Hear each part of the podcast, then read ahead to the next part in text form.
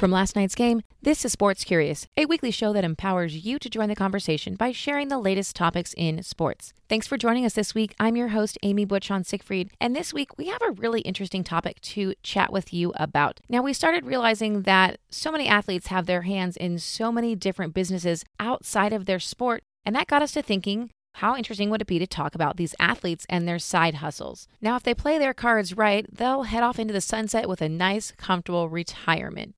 So, with that, let's get started with athletes. Every day they're hustling.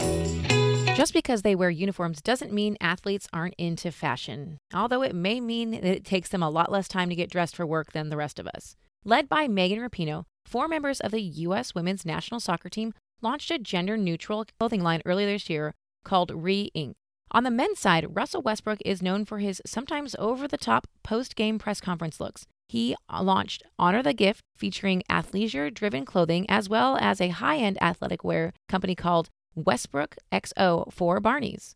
Other proud owners of fashion related businesses are Serena Williams, who owns Serena, Tony Hawk, who has Birdhouse and Hawk Clothing, Venus Williams with her line 11, and Cristiano Ronaldo with CR7. These athletes have an appetite for return on investment, so enter in pizza. Yes, everyone's favorite dinner is also a hot investment for these NBA players. If you eat at Blaze Pizza, which is a LeBron James business, Pieology, which is uh, funded by Kevin Durant, 800, which has Dwyane Wade as an owner, or order from Papa John's, one of the investors is Shaq, you are supporting their cause. If sports are your life, why not buy part of a team? Diversifying their assets into an NBA team Larry Fitzgerald of the Arizona Cardinals bought into the Phoenix Suns, and Aaron Rodgers of the Green Bay Packers, well, he owns a share of the Milwaukee Bucks. It seems like everyone else joined Will Ferrell in buying a stake in a soccer team. Kevin Durant, Russell Wilson and Ciara, James Harden, Oscar De La Hoya, and David Beckham are just a few of the athlete celebrities who are partial owners of a Major League Soccer team. LeBron James took it to a whole nother level, investing $6.5 million in Premier League team Liverpool FC in 2011. Even though they're used to being in the spotlight on the court, these basketball players are behind the scenes when it comes to the movies.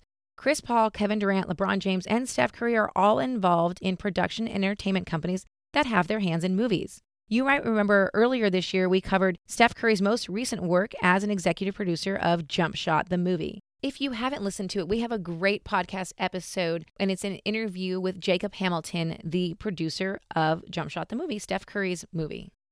Last year, people watched 6.6 billion hours of esports videos worldwide.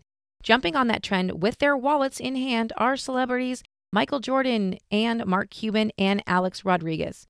These esports teams are so popular that they resemble race car drivers covered in sponsor logos when they play. These esports players are making a ton of money while they're at it, with the top three players in the world pulling $3.16 million in prize earnings last year. Let's hope for their investors that this investment kicks off some dividends. Well, that's it for this week. Thanks so much for joining us. We hope you learned a little something extra today, and you might have something to talk about now when you talk to your friends who are getting ready to start a side hustle, or if you're simply daydreaming about doing something different than your regular job. If you like the wonderfully entertaining and free content you receive every week, head on over to wherever you get your podcast and hit that subscribe button. If you're an iTunes user, we'd love it if you left us a review and a rating.